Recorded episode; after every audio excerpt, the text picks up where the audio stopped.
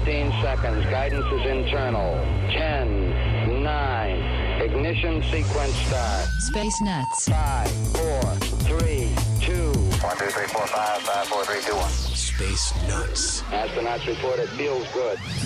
Hello, once again, thanks for joining us. This is the Space Nuts podcast episode two hundred fifty-two. Good grief.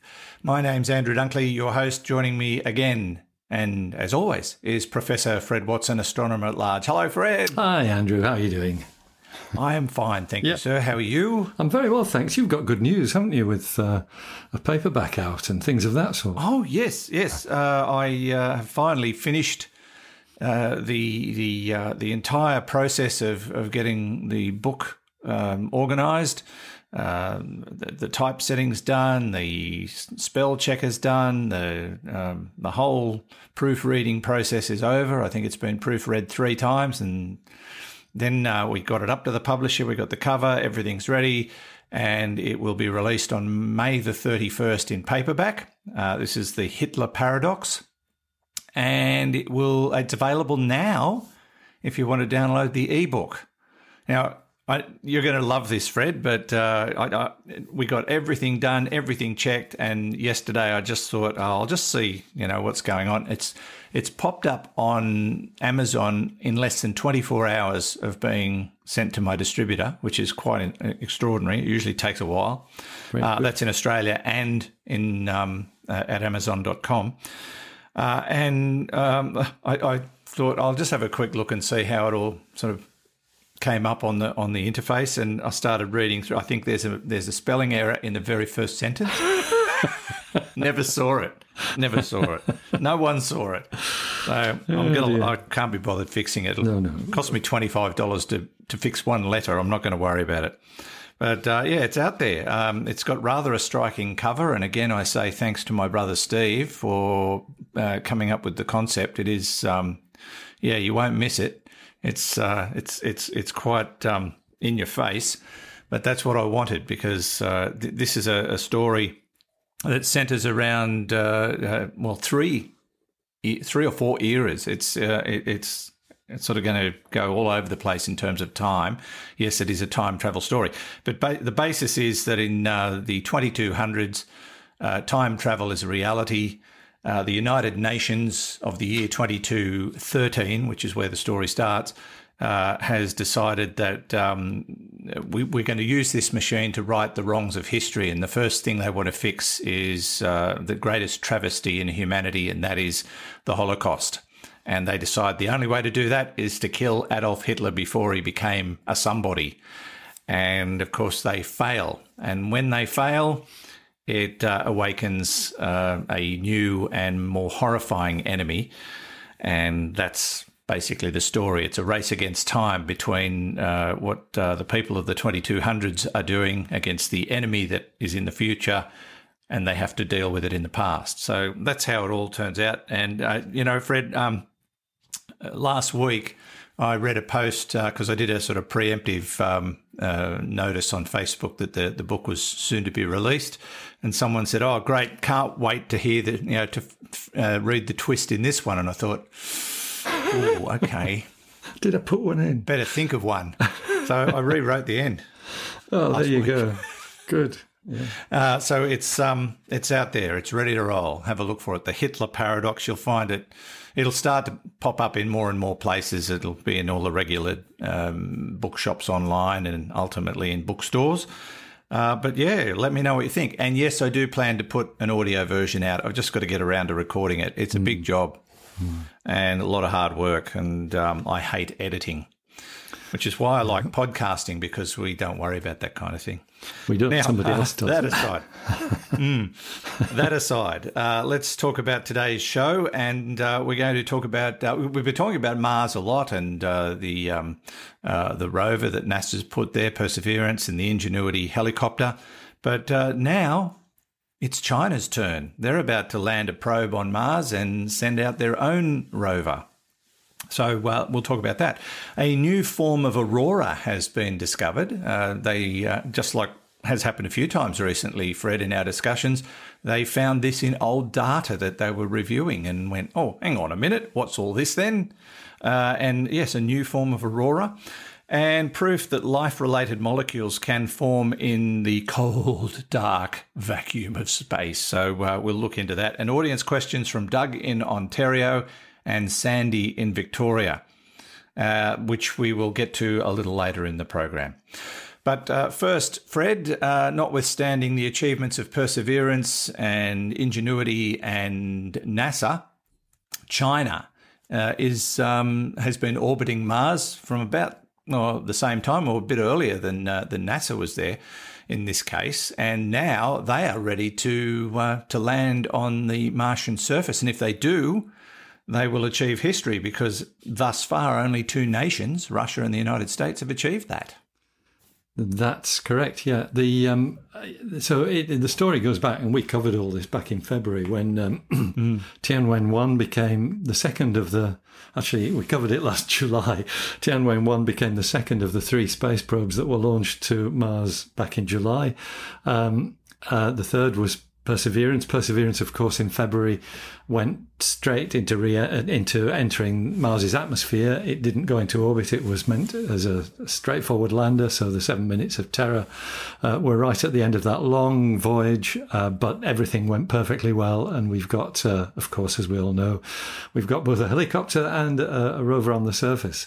Um, however, uh, the Tianwen one probe, and by the way, Tianwen means questions to heaven, or maybe quest quest for heavenly truth. That's another way of putting it. It's a nice name. Yeah. Comes from, comes well from a, lo- a long uh, poem, uh, one of the great works of Chinese literature. Um, so uh, Tianwen one has on board its own lander. Uh, and the plan was always to orbit the planet for three or four months, um, just to make sure that everything's working and also to select uh, a suitable landing site because the orbiter has cameras on board and all the rest of it. So uh, that's uh, that was always expected to be May, and it's May now. And the thinking is that within the next couple of weeks, perhaps, uh, we'll see news of the lander going down to the surface. Uh, and I think after a, just a few days, it will uh, it will unload the rover. The rover itself is called Zhurong, if that's how you pronounce it. It's named after an ancient fire god in Chinese mythology. They're all great names. So Zhurong will, mm. um, it's a little six-wheeled rover. It looks a lot like, excuse me, um, the Sojourner rover that uh, uh, that NASA put on the surface of Mars in nineteen ninety-seven, I think, if I remember rightly. Uh, six wheels, a uh, couple of large solar panels on it to, to give it power, and festooned, of course, as always, with uh, with um, scientific equipment, uh, including one that's never been sent to the surface of Mars before, um, and that is a magnetometer. Uh, Mars not having a, a global magnetic field uh, is... Um, It's it's never, you know, we've we've never had something on the surface that can that can measure the magnetic field, but there is probably evidence locked up in the rocks of Mars of Mars's ancient magnetic field, if it if indeed it had one, uh, and yeah. so Zhurong will be uh, one of the you know one of the uh, perhaps one of the milestones in our understanding of the planet Mars, uh, if it um, if it manages to. Uh, Uh, measure a magnetic field and tell us a little bit about the magnetic history of the planet. It's great mm. stuff. Yeah, I think the other thing they're uh, also looking into is what happened. Uh, yeah, what not just the magnetic field, but the, the planet as a whole. What what went wrong? Where did where did everything go? Why is it so uh, why is it so yeah. desolate? Yeah, that's right. Yeah. Well, a lot of those questions have been answered already in ter- in terms of our understanding that's come from orbiters and landers on the surface, but there are still many, many details that we don't mm. understand. One of them is, you know, we, we all kind of believe that it's likely that at one stage in Mars's history, the northern hemisphere was covered with water, uh, which is why it's flat and almost featureless now compared with the southern hemisphere. Um, and but we don't know whether that was a, a, an ocean that lasted for tens of millions of years or whether it was just water that was relatively shallow and only lasted a short time, or even whether it was a lake underneath a huge ice cap on Mars, that, that it may, you know, it, Mars may never have been the balmy, warm and pleasant place that we think it might have been, and certainly that the Earth is. Uh, it may have had a, it may have had an ice cap with water underneath it. So perhaps some of those answers will come from Zhurong. Uh, it's, it's, you know, got the usual other stuff as well of uh, analytical equipment to look at rocks and things of that sort. It's not yeah. that far um, from Perseverance, uh, although certainly not within travelling distance. These things only do a few kilometres. Uh, but it's in the same hemisphere and in a similar region, but Perseverance is in a much more interesting spot from the point of view of trying to detect evidence of past life on Mars.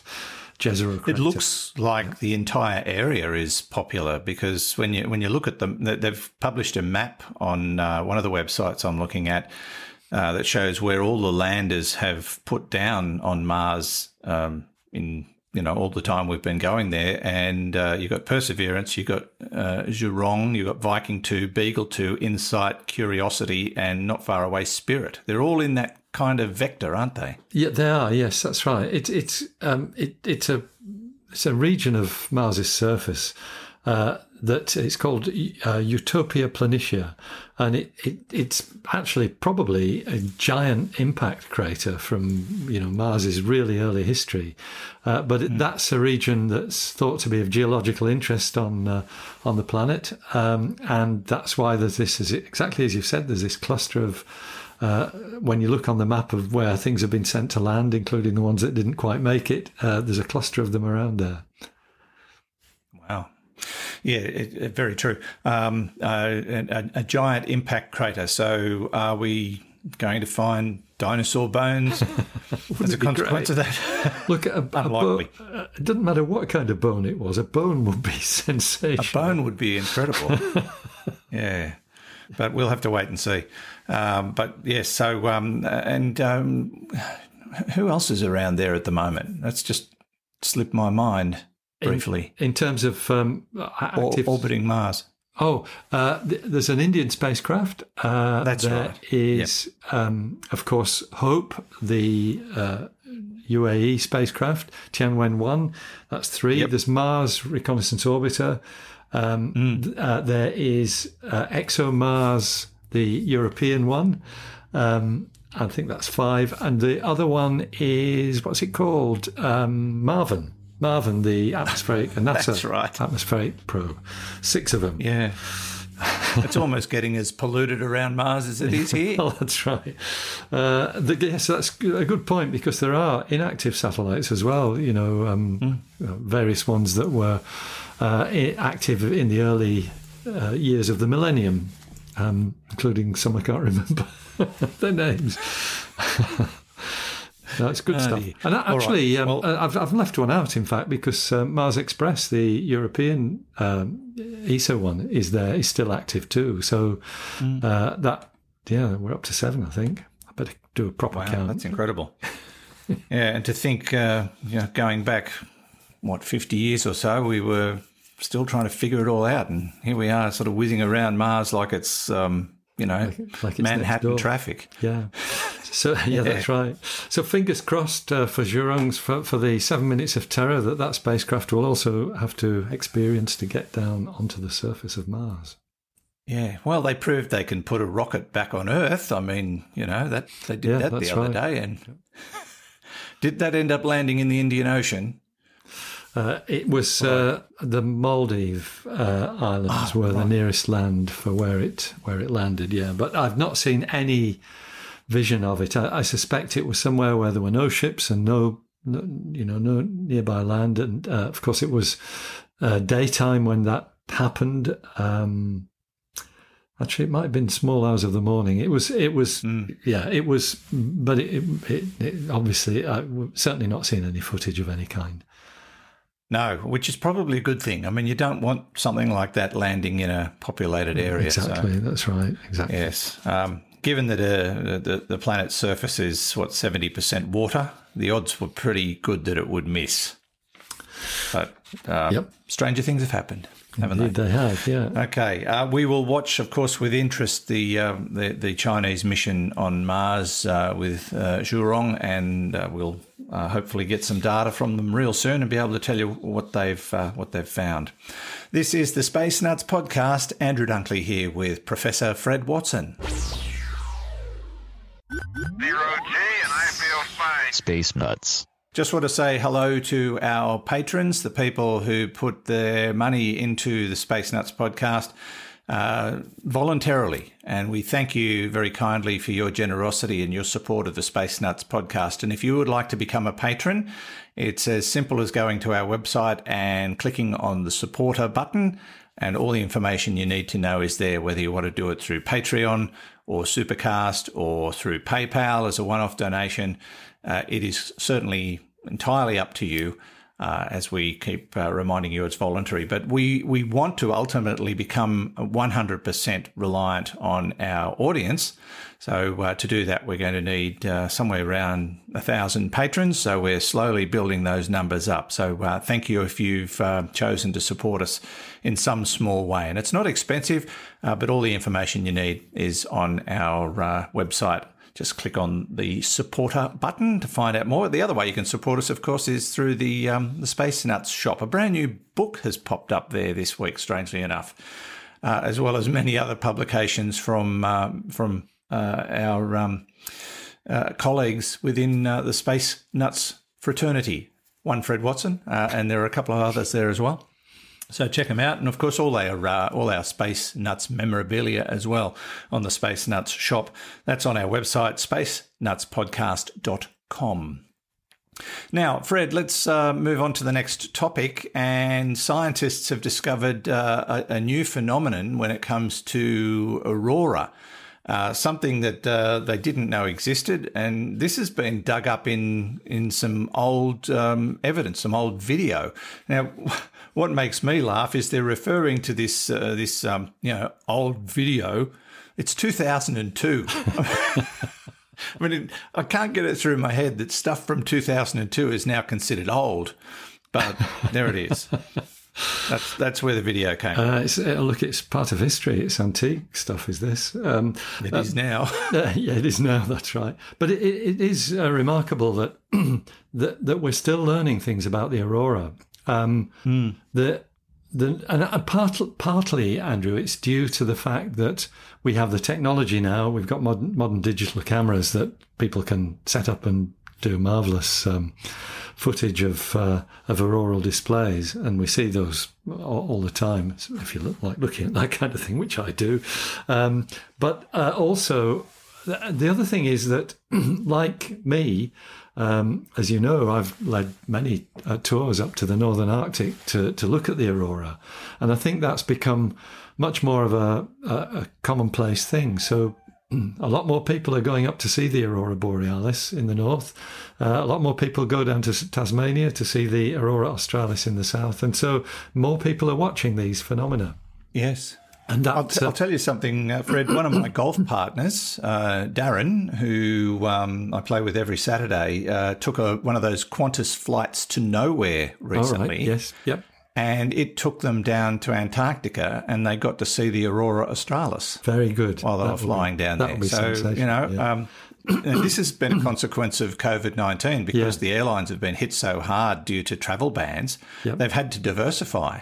And so um, airlines in Australia have been doing these flights to nowhere. So that, they were in the air for something like ten hours to yep. fly down there, have a look around, and then fly back.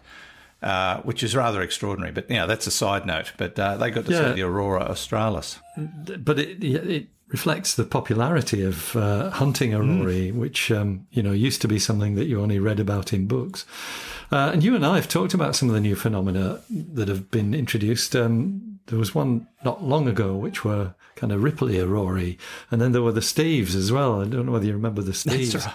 Um, which are now recognised as being a phenomenon related to aurorae, but not actually the same thing. So we've now got a new, something quite new, uh, which comes from this old footage, as you've said. Uh, this work, this research has come from scientists at the University of Calgary, University of Iowa, uh, and NASA too.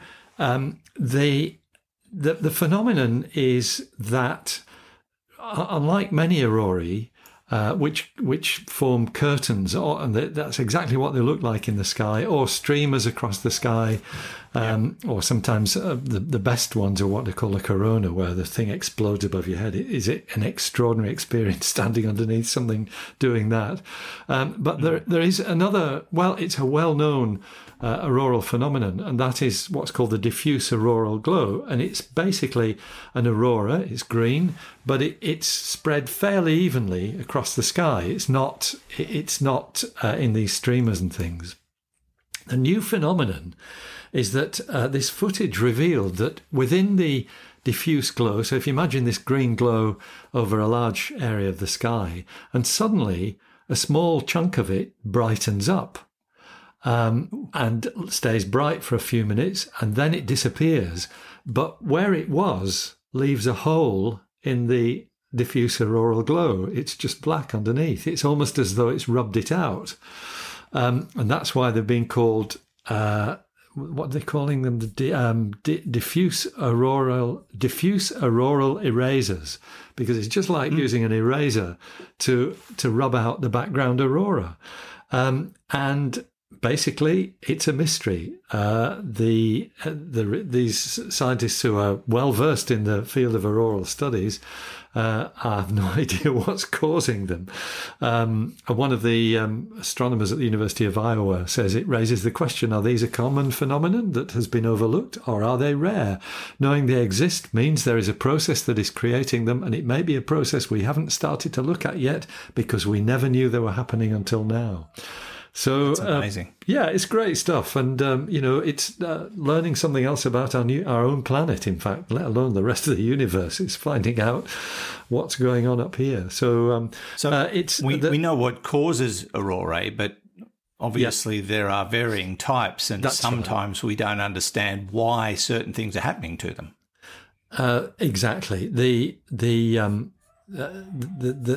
the You know, the mechanisms of, of of the aurora, even just the straightforward aurora that we understand, is fairly complex. Um, and it goes back, our understanding of it goes back to the turn of the twentieth century when um, Christian Birkeland, a well-known Norwegian scientist who's a big hero of mine, he spent uh, the whole winter on top of a mountain, which I've been very close to, uh, near Alta in uh, northern Norway. Um, this mountain's called Halde. He wintered out over there with a couple of colleagues, one of whom didn't survive because the winters are pretty serious up there. Um, but he was he was the first to, to sort of really show that the aurora don't that it doesn't touch the ground, because before that people didn't know whether these mm. dancing lights actually start at the ground level. Um, and he also worked out that it was electrons from the sun that uh, actually did the trick, and but it was fifty years before anybody believed him, or fifty years after his death. Yeah. So, um, yeah, we're still learning, and uh, I think uh, this is one to watch. We might talk about this again, Andrew. Okay, we'll keep an eye on that one. Uh, let's uh, now talk about um, uh, the proof that life-related molecules can form in the vacuum of space. This is a, a new discovery as well. It's a it's a bit more subtle than that, because we've known uh, for a long time that these molecules form in the in the cold, dark clouds that are where solar systems start, um, giant molecular yep. clouds. Uh, and so the, the particular one in question is is methanol. For the nerds, it's C H three O H, sometimes known as methyl alcohol. That's what they called it when I was at school. Um, methanol yep. is certainly a precursor for life. We have methanol, methanol in our bodies, actually. Uh, the uh, the um, uh, it, it's one of the constituents of amino acids and protein, hence proteins, things of that sort. So, it but it's um, where it's been observed so far has always been in cold places, and cold is what you need for molecules to form, uh, because uh, warming them up inside a star, for example, tends to shake the individual atoms apart, and you, you don't see them. Uh, so uh, we've we've known for a long time. We see them in comets as well, which are, as you know, icy bodies. Um, but the new discovery, which comes from ALMA, our old friend ALMA, the Atacama Large Millimetre Uh, Submillimetre Array up in the Chilean Andes, uh, and this is work that's actually been done at uh, Leiden University, or Leiden in uh, in the Netherlands. Um, the uh, the, the the the work is, um, and this is what makes it different, that they've observed uh, a warm region around a star, and it's what's called a protoplanetary disk, where you've got mm-hmm. um, where you've got swirling dust and gas, uh, out of which planets are forming. Our solar system looked like this four point six billion years ago, and we observe them elsewhere in space. So they've they've observed one of these warm planet-forming disks, but what they've found in it is methanol, and apparently methanol cannot form in this sort of warm environment. Uh, and so what they're saying uh, is the methanol has was actually formed somewhere else, and that's not a surprise because that that's where the other places that we see it, these cold clouds. But the fact that it has found its way into a warm disk of gas around a star um, is what they're, they're quoting, saying it, it could give the development of life a flying start because it, it's there already. It's sort of in the mm. raw material that these planets might be made of.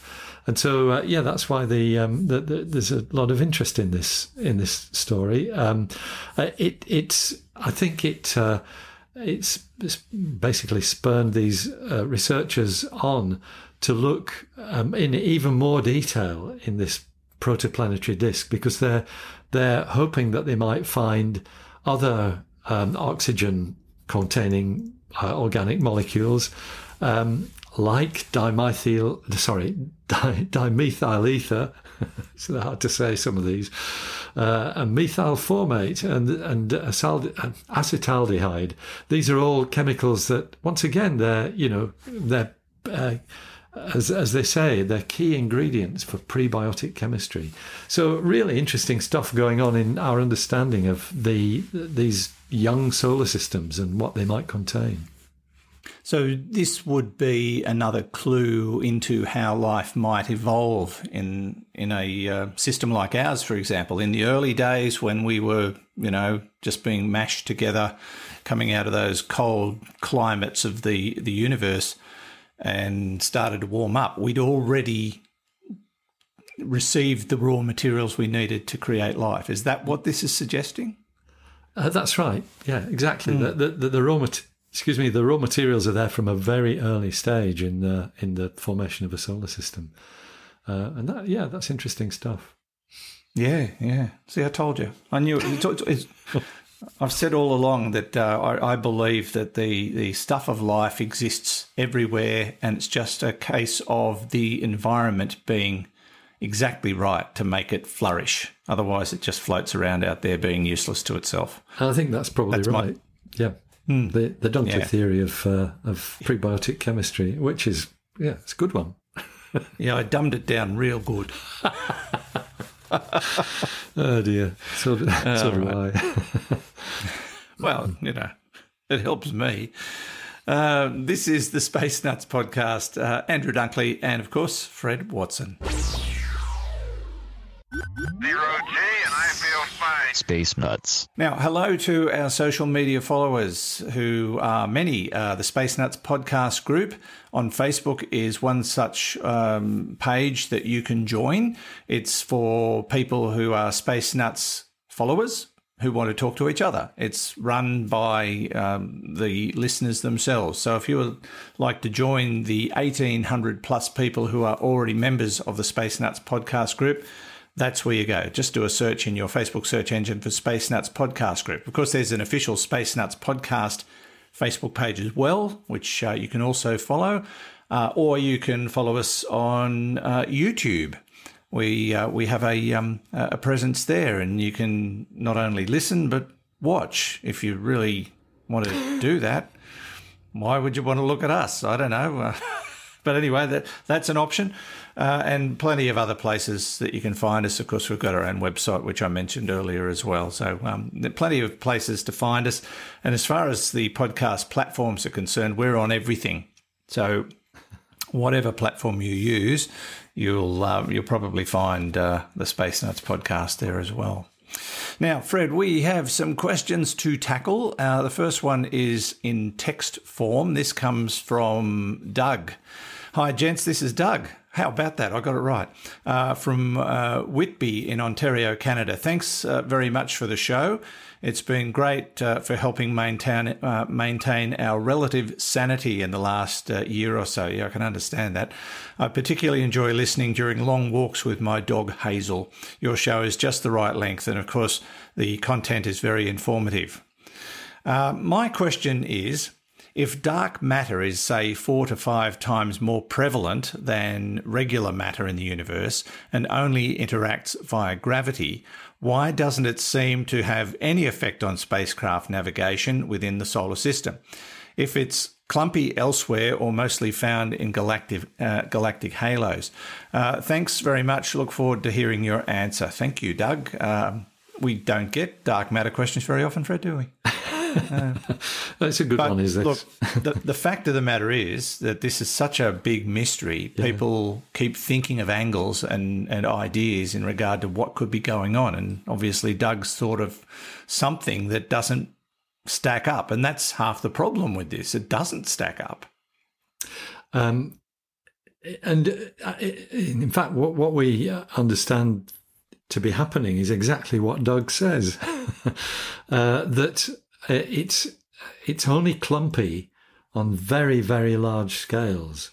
So if you think of um, there being a background uh, in the solar system of this dark matter, whatever it is, these these subatomic particles whose identity are, is unknown and only reveals itself by the uh, gravitational effect that it has on other bodies. Um, if you if you imagine that spread perfectly evenly throughout the solar system, then you're not going to know it's there from looking at the way mm. uh, spacecraft behave, from looking at the way planets behave.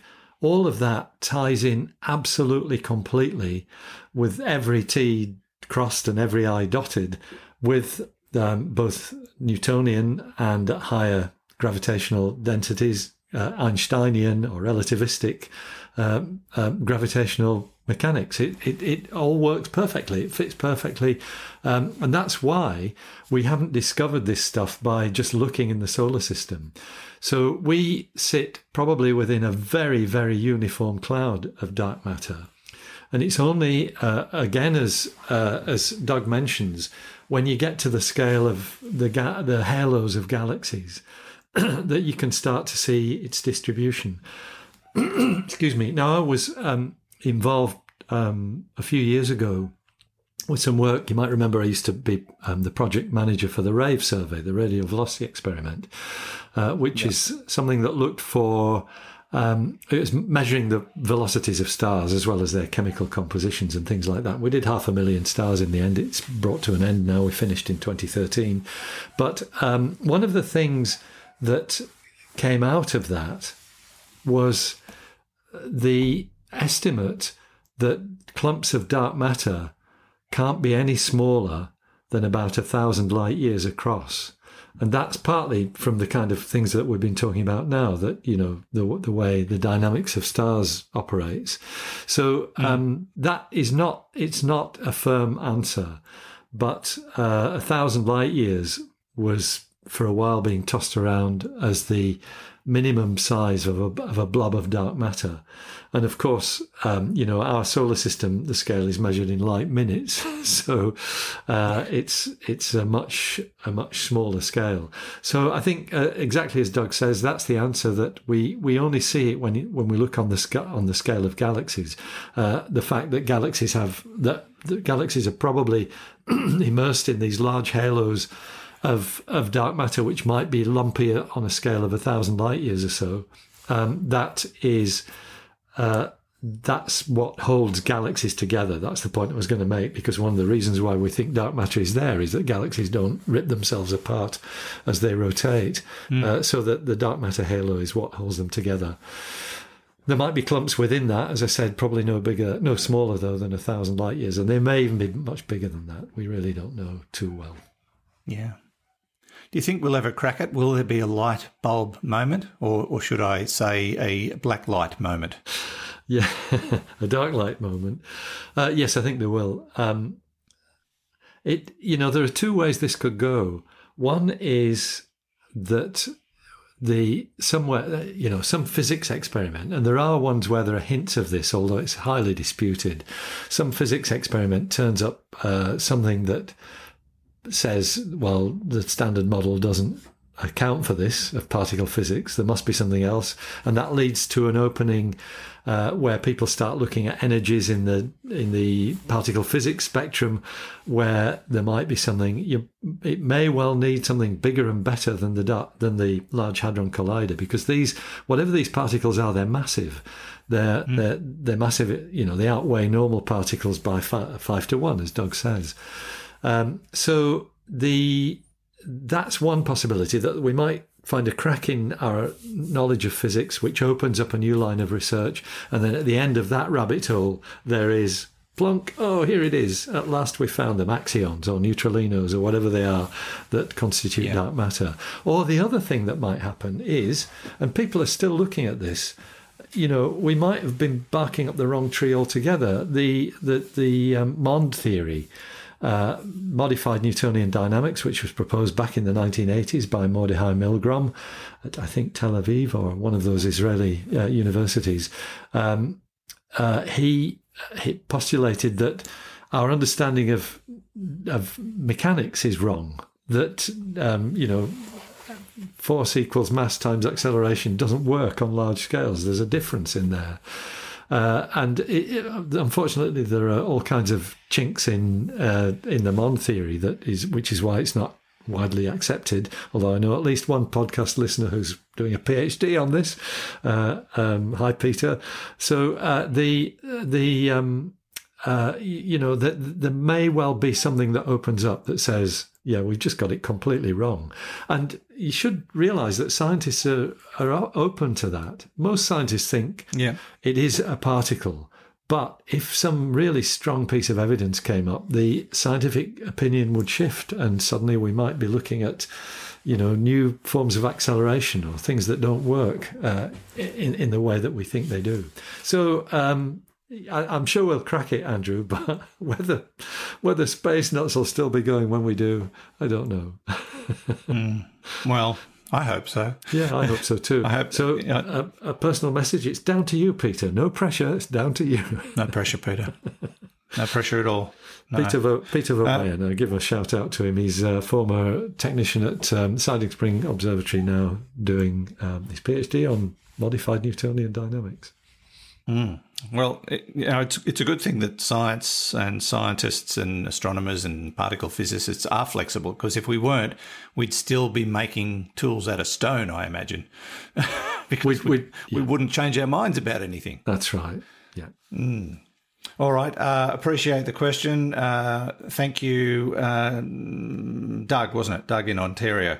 Uh, let's now go to Sandy in Victoria, who's got a question which on the surface might sound like it comes from the very centre of the planet geekdom, but it's quite interesting. Hi, Andrew and Fred. It's Sandy here from Victoria again. Thank you for answering my last question. Although I didn't explain it well, you understood what I was trying to say and answered the question, so thank you. To my new question, I have an interest in telescopes and astrophotography, and my question is related to telescope mounts. The German equatorial mount is the preferred mount favoured by many hobby astrophotographers. However, when I was reading about a few of the large professional telescopes like the V L T, they all seem to sit on top of an Altaz mount. Why is that? Is it simply due to their size? Thank you. Oh, uh, yes, I thought there was more. Uh, thank you, Sandy, and the answer is yes, and that's all we have time it, it, for for this week. It is. The answer is yes. Oh, is it? Yeah, it is. So, but um, look, we should unpick this a little bit for people who have no idea I think what so. we're talking about. Um, so uh, when you when you have a telescope looking at the sky, uh, normally in, in the lower price range of telescopes, Uh, although that's changed quite a lot, but let me put it this way. Um, you, you mounted them on what's called an altazimuth mount, uh, often shortened to an altaz, as uh, as, um, uh, as Sandy says. So um, What does that do? Well, it's an, it just lets you move the telescope up and down or side to side. It's like a theodolite. So it's, you know, mm. the, the, the two axes are, one is vertical and one is horizontal. It's as simple as that. And that's great. I mean, it's very, very convenient when it's well made.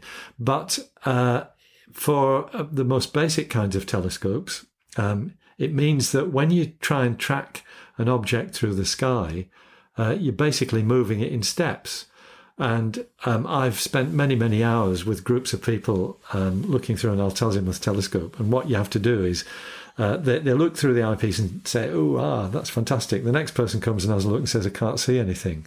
And it's because the objects move, because the Earth's rotating. And so um, then you've got to fiddle around with the, these steps.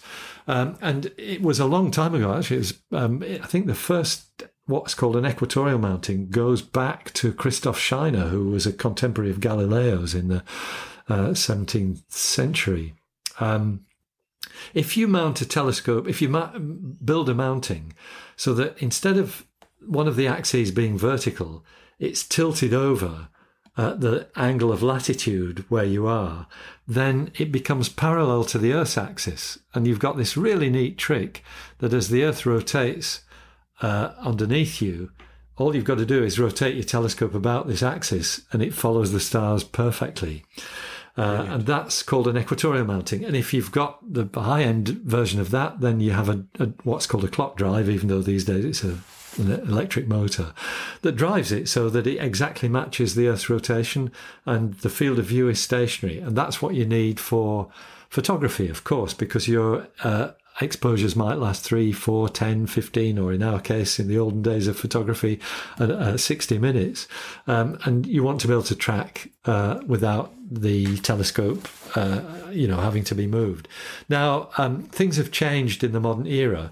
Uh, let me just mention, though, that until the nineteen eighties, all big telescopes were built, actually the nineteen seventies is probably a better way to put it, all big telescopes were built on an equatorial mounting. That means one with this axis tilted over.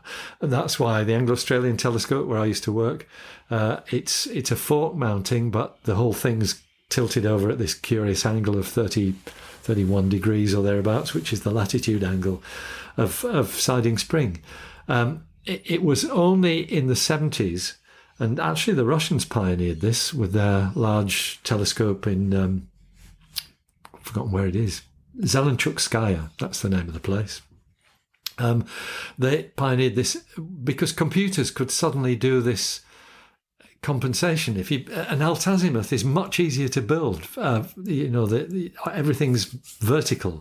You've got one vertical axis. The whole thing's not tilted over at some funny angle.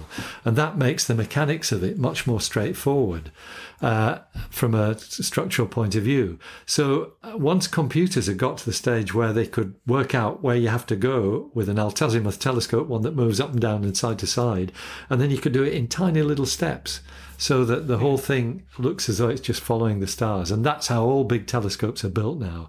It's purely a size consideration. We have the computer technology to do it. Uh, and um, and makes the mechanics much easier. Now, that has also spread downwards to the a- amateur field. So a lot of modern-day telescopes are on a computer-controlled altazimuth mount. Um, many, many of them are. So why don't we use that for photography? Why do people like the equatorial mount better? Uh, the answer is that if you're doing photography with an altazimuth telescope, even though it's got a swish computer control, uh, you've got a problem in that the field of view seems to rotate. And that doesn't happen with an equatorial. So um, your stars, you, you, yes, you're tracking on the stars, you're tracking on the centre of the field of view, but the field is actually rotating very slowly around that. And if you didn't do anything about it, you get lovely pictures with all the stars as little curves um, centred. Yeah. Around the centre. So that's why um, in small telescopes, the equatorial mounts are still preferred. Um, Sandy mentioned the German equatorial mount. That's a particular name for one that has uh, a counterweight uh, balancing the weight of the telescope. And it was invented by Josef Fraunhofer back in 18... oh eight or thereabouts, uh, the, the great Dorpat refractor, which is a beautiful old telescope that I've seen. Uh, it's in uh, Estonia. Uh, that was the first of these mountings. And because it was built by a German scientist, he was in Munich, in fact, it was Fraunhofer, uh, it's called a German equatorial. It's the most common form. So that's the bottom line with all this. Big telescopes uh, use computers. Smaller telescopes can, but you've got to work out how to rotate the field of view, and it's easier to use a German equatorial for photography. There you go. Ta-da! Answered and or asked and answered, Sandy, as I say, and um, yeah, great question, uh, and, and something a little bit different for us to tackle yep. this week because um, yeah, we we we, we certainly um, like to tackle questions from all kinds of angles, and, and that one had a lot of angles in it. Indeed. Oh, dear.